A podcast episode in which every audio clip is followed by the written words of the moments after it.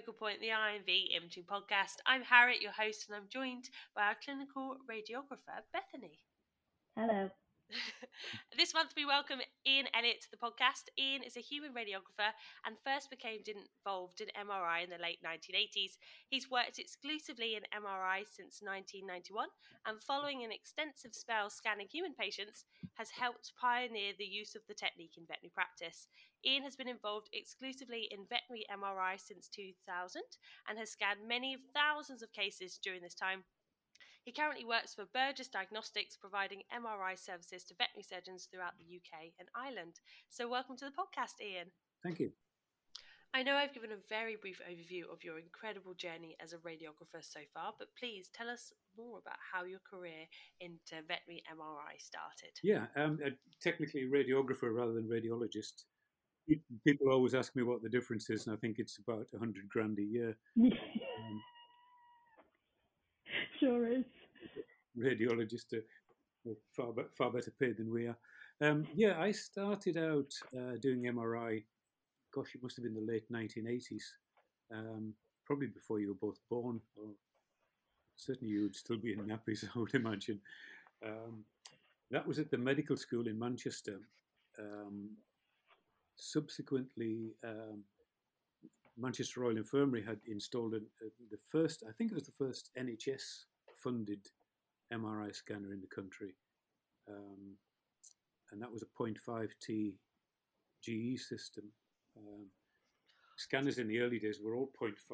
Um, the, the one in the medical school was a 0.5T system, but could only be ramped up to 0.26 Tesla uh, because the shielding was so appalling that it interfered with computers in the room upstairs, um, distorted the, the, the uh, computer screens. Um, so yeah, things have moved on quite a quite a bit since then. I know it's, it's incredible now. I think in clinical research they used is it seven Tesla MRIs compared to a, a 0.5 back when you started. Oh, it's gone wild, yeah. Uh, and, and that was it. There was point, yeah. point five was as good as it got, basically. And with regards to the the image quality you got with a 0.5 Tesla, I can imagine were you it must have been quite grainy or were you dealing with a lot more artifacts than we do now that now that the images the machines are so much more advanced? Yeah back in the day we thought they were absolutely stunning um, because, because there was nothing to compare them with. Um, if you were to go back and look at them now it, it's i suppose it's a bit like um, i don't know whether you've seen any early pictures of ct scans but the images were printed onto polaroid uh, film and you could actually literally count the pixels. Uh, you could you could see the little squares of the image. Uh, so that gives you an idea of how, how things have moved on. Oh, heck. Um, MRI wasn't quite as bad as that at the time, but, uh, but yeah, the, the, big difference um, is in terms of speed.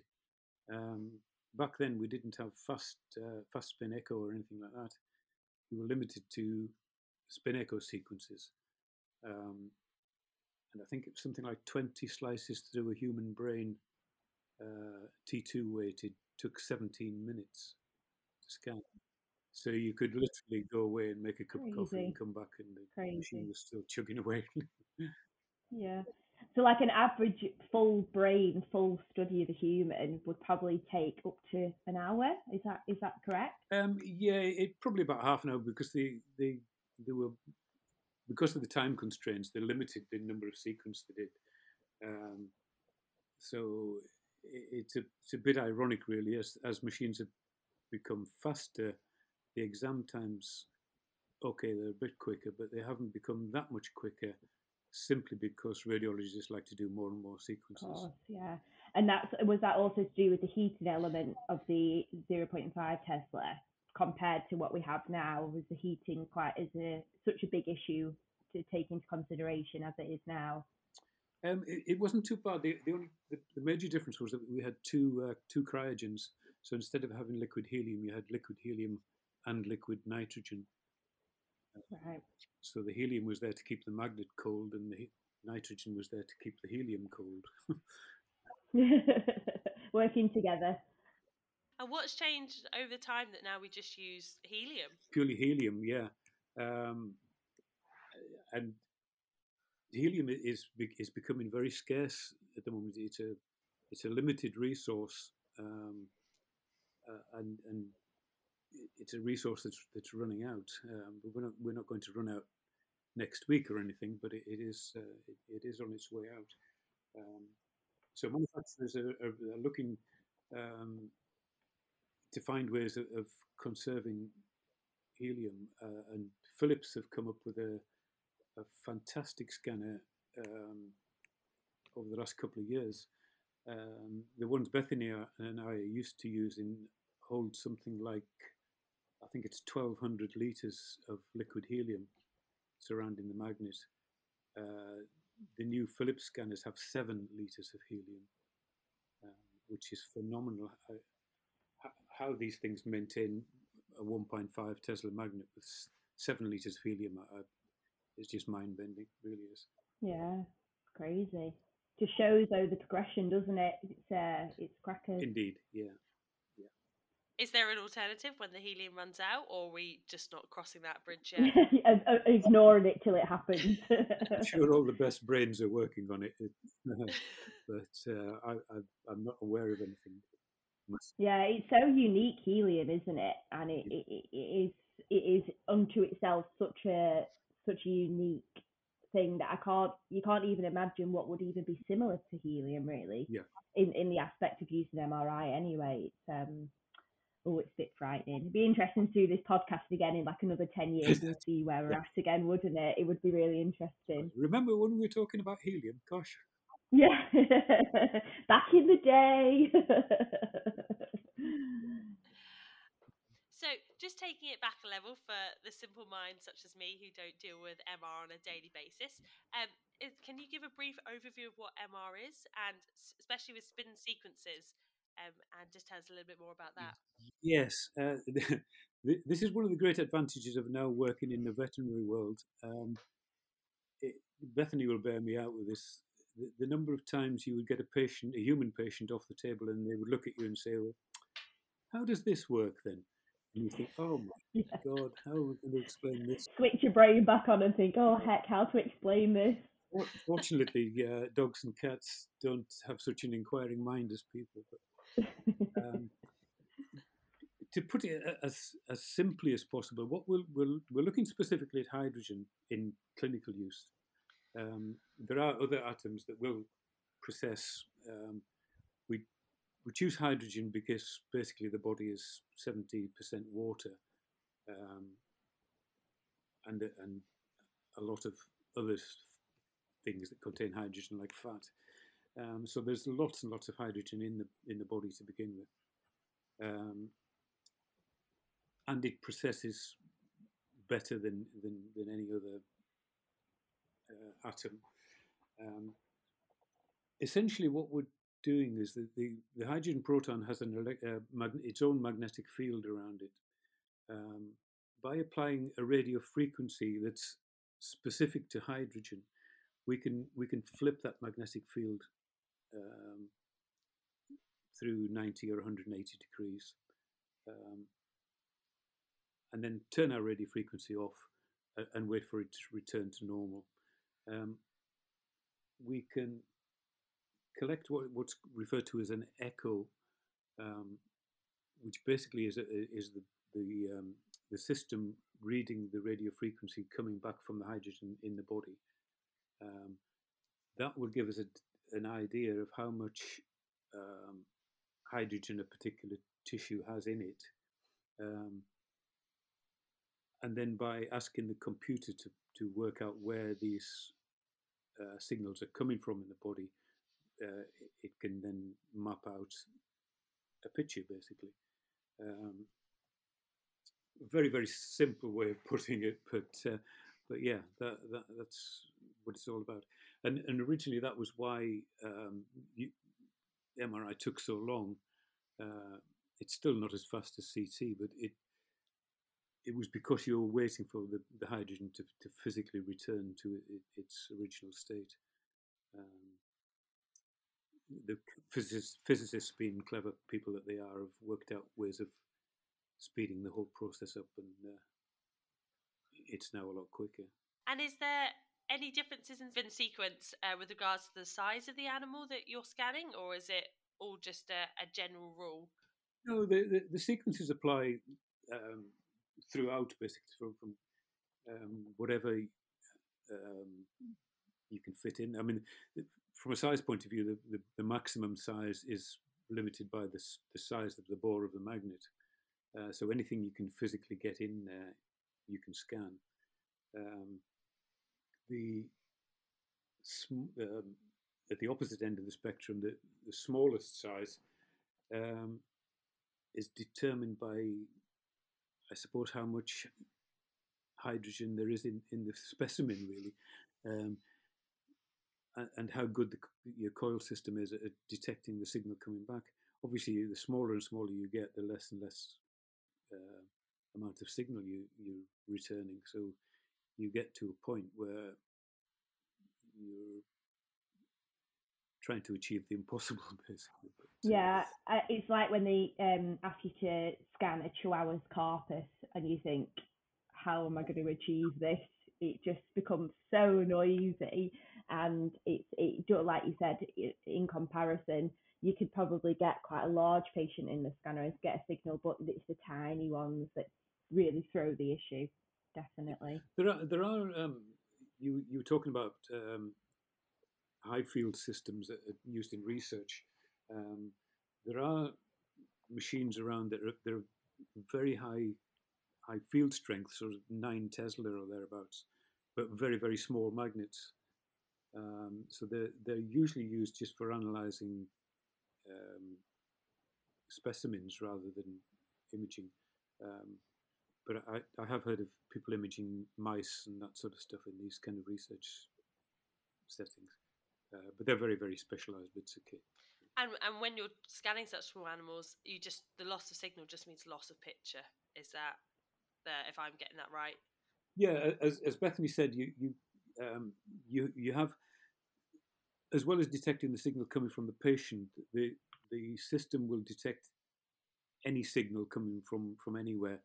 Um, so things like um, fluorescent light bulbs will will give off a radio frequency mobile phones, that sort of thing. Um, so there's, there's all kind of background radio frequencies. Um, most of those are filtered out because the, the scanner is contained in a radio frequency cage. Um, it's a bit like the opposite of X-rays. X-rays are lead lined to keep the X-rays in. MRI um, has a copper Faraday cage to keep outside radio frequency out. Um, but the whole system itself generates noise and, and, and um, spurious signal that you don't want.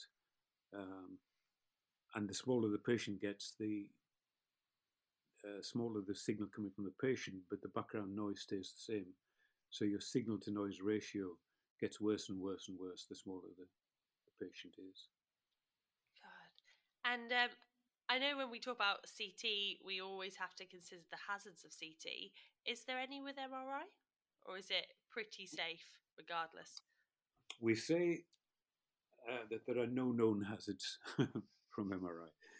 Um, I think that's a caveat because back in the day when when Röntgen discovered X-rays, um, he thought X-rays were pretty safe.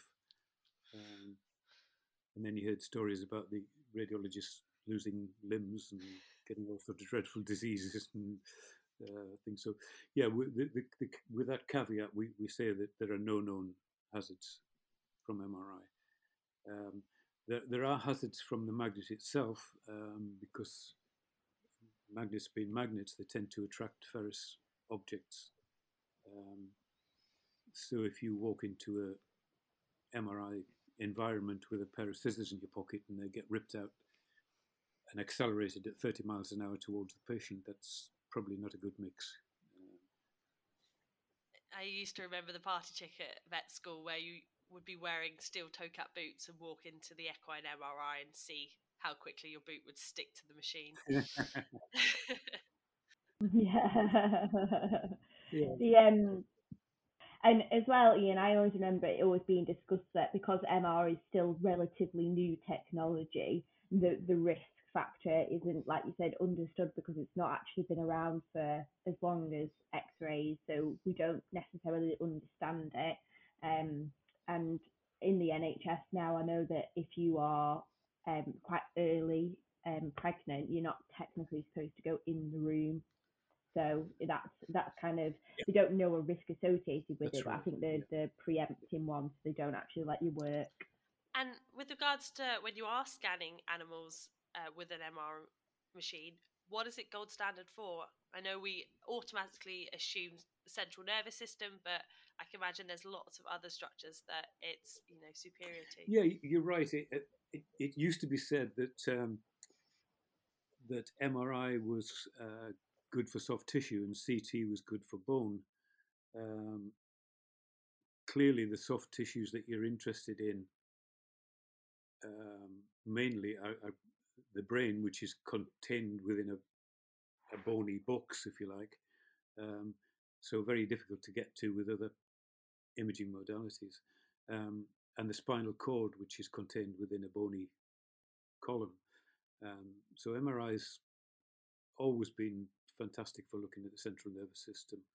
Um, but it, it's uh, certainly as speeds have increased, it's become uh, uh, very useful in all kinds of soft tissue applications, uh, looking at abdominal stuff, uh, um, adrenal tumors, uh, re- renal tumors, liver. Um, if you've got the right equipment and you can gate your sequence um, to the heart rate, it's, um, very good for looking at um, cardiac uh, conditions. Um, and given, as I say, the right sequences and the right equipment, you can actually produce moving pictures of the heart, um, which we've, um, a colleague of Bethany and mine uh, did on some pigs at Edinburgh University several years ago. Got rather nice beating beating hearts of pigs, which is quite interesting.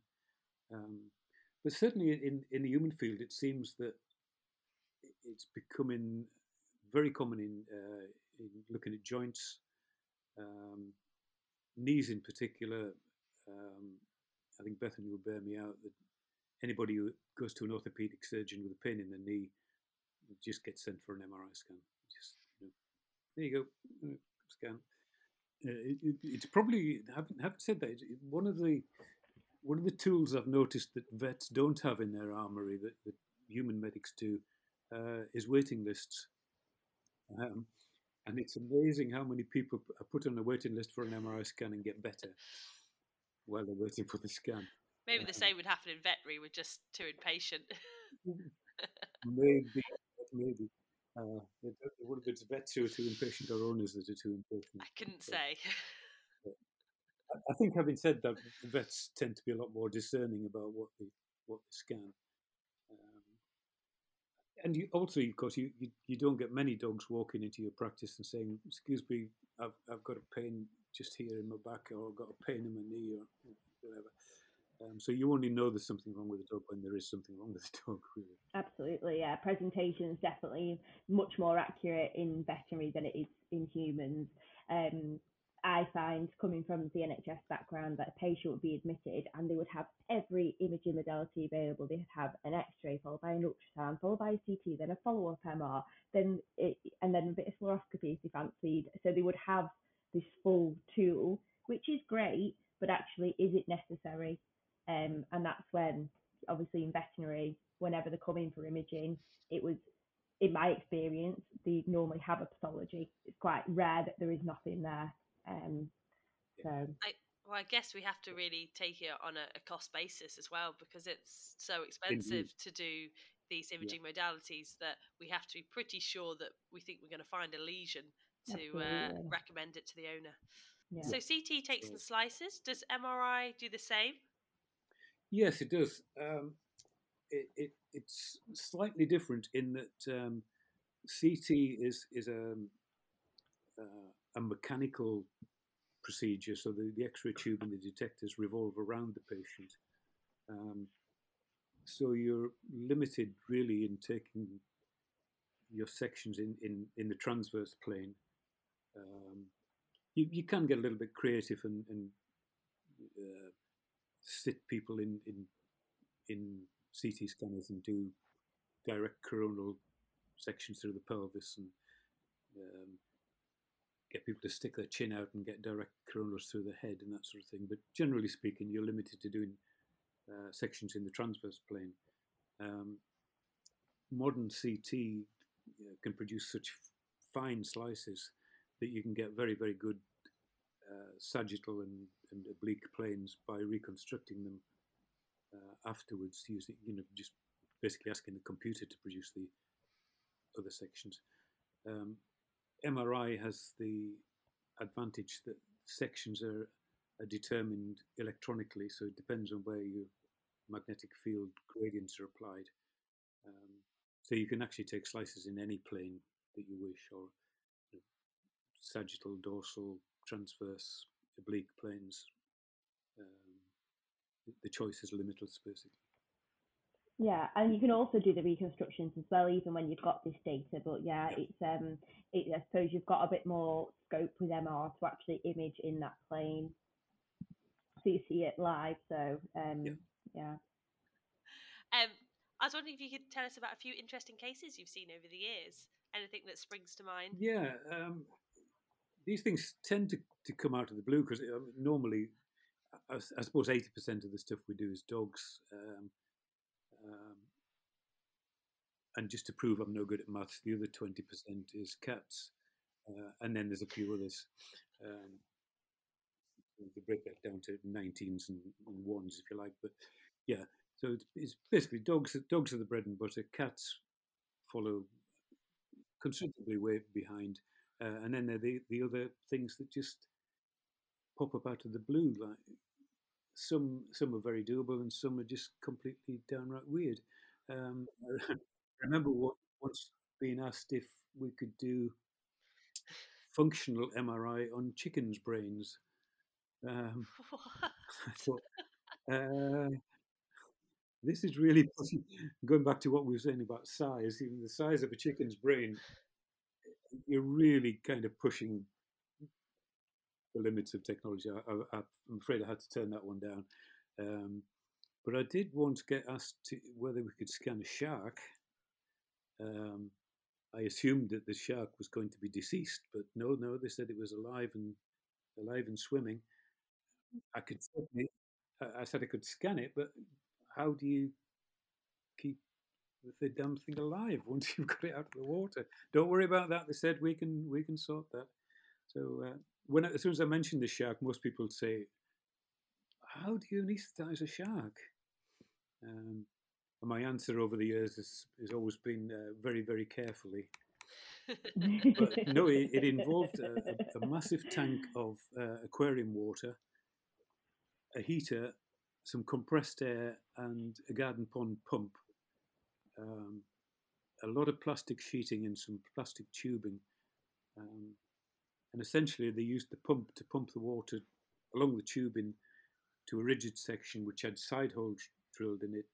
This was shoved into the shark's mouth, pumps turned on, and the water flows across the gills, uh, is collected in a, a, plastic tray beneath the shark, uh, and pumped out into the car park outside. So, um, yeah, we just keep continually pumping oxygenated water across the gills, which was interesting to say the least.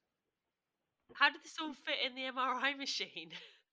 With great difficulty, we had to bend the dorsal fin. Amazing. About as far as we could. uh, fortunately, it was the, the, sort of tail end of the shark rather than the thoracic end of the shark that we were interested in. So we managed to get him in, or her in, I should say, uh, far enough um, to be able to complete the scan. But it, yeah, it was it was touch and go as to whether we'd get her in. And what was the final diagnosis of the shark? She'd um, um, the the clinical indication was that she uh, had developed a, a, kink in her tail overnight. Uh, one day she was absolutely fine, and the next day the aquarists noticed that she had a bend in her tail. Um, when we scanned her, we noticed that she'd actually dislocated two of the vertebral bodies in her spinal column Um, and um, it, it had been noticed in, in sharks in the wild um, that they often had scoliosis.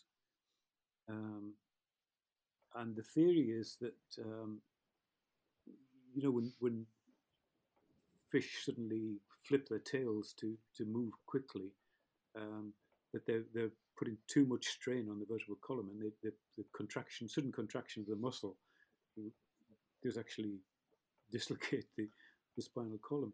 And then over the years, this then develops into a, a scoliosis. Uh, we did actually scan this shark again four years later, uh, and and she had developed How into interesting. what- just like a scoliosis. Wow. It's incredible. Incredible. Yeah, so incredible.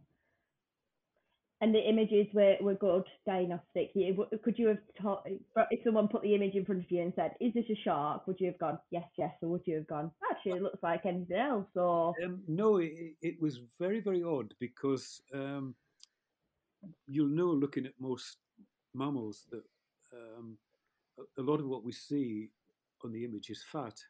Um, and of course, fish contain oil, but they don't contain very much in the way of, of fat per se. Um, so it looked like everything looked like we were doing scanning using FATSAT sequences. Um, ah, just, there was no fat there. The T2s were really nice because they were very contrasty, water and, and cartilage. Um, but the T1s, to be frank, didn't look very exciting at all. no, of course, yeah. Yeah, that will have been a struggle, wouldn't it? Yeah, but uh, yeah, it was certainly um, sufficient to to uh, to give us an answer. Um, and they did actually have a vet standing by to do spinal surgery if it was indicated. Wow. Um, but it didn't look like the spinal cord was damaged, and she was still swimming okay. So they decided just to leave her. And, uh, as I say, she, she lasted another four years after that. so- Wow, that was going to be my next question. In that, did they perform any surgery? But glad to hear that they didn't have to. Oh, it- but it was certainly being considered. It's it's incredible now what they are doing with exotics, um, anaesthetizing them, and you know, f- Mm. performing a full diagnostic workup as if it was you know a dog or a cat or any other mammal. It, indeed, yeah. I uh, once had occasion to to scan a giant panda, um, um, and in terms of diagnostic workup, we were we were formed part of a queue. Uh, there were orthopedic specialists X-raying it. There were uh, there was a cardiologist there. There was neurologist. There, you know. Um, once this poor animal was anaesthetized, everybody descended and um, and did whatever they could before the anaesthetic wore off. Yeah, of course. But The um, size wise with the giant panda, what kind of kilograms were you I working with? um, if I remember rightly, it was around about 80 kilos. Oh, so similar to a, standard human then, really. So size wise, but huge claws, absolutely massive claws. yeah. you can't you can't imagine it, can you not? But wh- what an incredible oh, opportunity to be so close to such, you know, an animal that you would never get an opportunity to be so close to. It just must be overwhelming. Even, even the shark, I mean, you, you you know, you don't get yeah. to. to Well, hopefully not unless you're swimming in the open sea, and then you want to avoid it if you can. The receiving yeah. device, yeah. oh, so amazing. yeah. And with your panda, what were they looking to investigate? Um, the the well again, I, I scanned the panda twice over the years. Um, the first instance, um, he was falling out of his tree, uh, quite Oh, literally, um, and they weren't sure whether this was an orthopedic issue or whether it was a, a neurological issue. Uh, it, could have been a, a cardiac origin. Um, hence the queue of people waiting to descend on the poor, poor panda. Um, and the second time, he uh, they, they knew that he had a testicular uh, cancer. Um, so they wanted to know whether um, whether both both testicles were affected, whether there was any spread into the pelvis and that sort of thing. So um, so that was a little bit more straightforward. And I can imagine MRI is far more sensitive than using something like ultrasound, for example. They they had, um, believe it or not, done a conscious ultrasound on on this. animal. Oh, I, I, I, I, it's probably very well trained. I thought it best not to ask why and how, but um, yeah. They, uh, so they they knew that um, certainly one of the testicles was uh, involved. Um, MRI gave them the, the ability to look to look for pelvic spread and uh, and look at the other other testicle more Yeah, detail. without using ionizing radiation. And I, I don't actually know what's the lifespan of a panda because obviously CT would have potentially been an option, but to act- to irradiate such, you know, it's like a human, isn't it? And to give it such a large dose, being able to use the MR and having that available to them is is good, isn't it? It's really really good. Yeah, and and of course the other thing was that they they were quite keen to uh, to take semen from him before uh, castrating Yeah, him Yeah, of course. um, as part of the breeding Yeah. program. So, Mm. um, again, irradiating and then taking a sample would probably not. Yeah, be counterintuitive. best. No, absolutely. Wow. That is just so incredible. I hope that, you know, my career takes me along that path at some point. But uh, I think I'll be sticking to dogs and cats for a while. Occasionally, occasionally I get like the odd exotic rabbit coming through the door, but nothing like a panda or a shark. I will stick to diving, and that's the closest that I ever get. The, the only other very, very weird thing I got asked to scan um, was when we were, um, we used to provide a mobile service to the vet school in Edinburgh. Um, and next door to the um, vet school, I don't know whether you know the campus, but um, next door is, a, is a, an establishment as part of the Forestry Commission, I believe, called the uh, Forest Research Centre. Um, and they had spotted the mobile in the car park um, and asked me if I would could scan some trees. Oh, okay. heck. Right. Again, it's one of these things that makes you go, hmm. Could I? I was. This was not what I was expecting. Well, when they when they said trees, it turns out what they meant was logs. So these were Oh. they were actually sawn up into logs, um, and it, what what they wanted to do. Um, I, I, this had never entered my mind ever before, um, but apparently it's it's quite crucial in, in the in the timber industry to know how how how wet logs are and how how, how they dry out. This was the Ah. topic of their research, um, because obviously if you're transporting timber over long distances and they contain a lot of water that they don't need to contain, um, there's implications for fuel and, and the environment, and et cetera, et cetera. Um, so they wanted to scan these um, these logs to see how much um, water was contained within the uh, the rings in the timber. Um, if you haven't done it before, if you if you stick a log in an MRI scanner and scan it, you can see the the, the growth rings. Oh wow. That's will. incredible. Um, if you use T2 standard T2 sequence, uh, the, the growth rings stand out really really well. Oh, incredible. And you just see them as concentric rings. Concentric rings, yeah. Oh wow, that's it. And could you tell? Was there a lot of water within the logs, or? I I couldn't because um, I suppose when you're an expert, um, you know these things. Nothing to compare it to, I suppose, have you? It's not like you've been scanning logs your whole life. As I'm concerned, one log is much like another. yeah, yeah. At least they'd never have any complaints. So that's all I could say. yeah, Yeah, anaesthetic must have been the anesthetic straightforward. is very straightforward. Yeah. yeah. no issues, no issues at all. Literally Um, slept like a log. um, the only thing I wanted to ask Ian, if you know, if anyone, um, if any vets are listening and thinking, is MRI would it ever be useful for us? Do you think it should be part of our package? What would what would your advice be to them about looking into becoming an MR centre as well as a CT and an X-ray? Do you think it, you know, what benefit would that have? I think it's becoming uh, more and more essential. uh, uh, and this is to an extent driven by owners. Owners are now very very familiar with MRI. Pe- people going into a hospital know as much about MRI as they know about X-rays. You know, they they uh, they know they know MRI, they know ultrasound, they know all of these techniques, um, and if they're available to them, they want them to be available to their animals. Um, and um, I'm, I'm, thinking particularly in, in the case of myelography. Um, myelography in people is just not even considered now, unless you are, are completely excluded from having an MRI scan because of pacemaker or, or whatever. Um, then myelography just isn't isn't done in people. It's considered far too uh, archaic and, and dangerous. Um, but I know it's still um, fairly commonplace in, in veterinary practices. Um, so yeah, I mean, I, I, think that is is the, the, single biggest area for looking at spinal spinal disease and uh, uh, disease of the cord.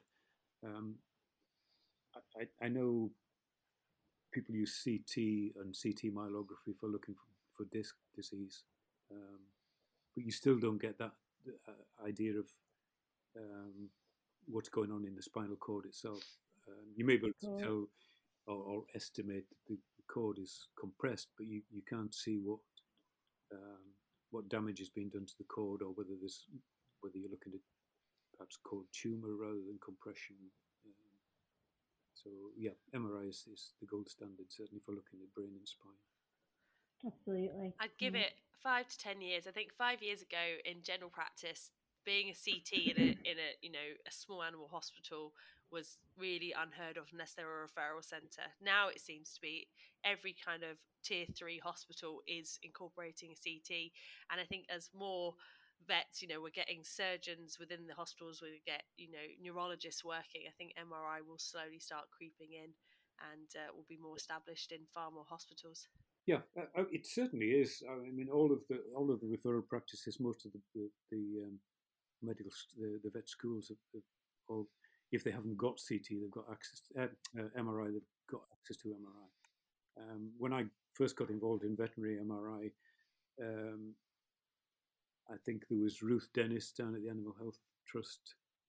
Um, who'd been doing MRI for a while, but that was about it really. Um, you know, there weren't there weren't the number of scanners around then that there are now. Yeah, definitely.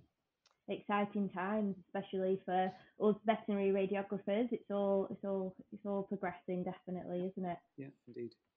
Wow, uh, that's been a really interesting chat. Um, it appears that all the best radiographers diverse into veterinary. Um, I'd just like to say a huge thank you to Ian for joining us on the podcast. Honestly, it's been great to have you.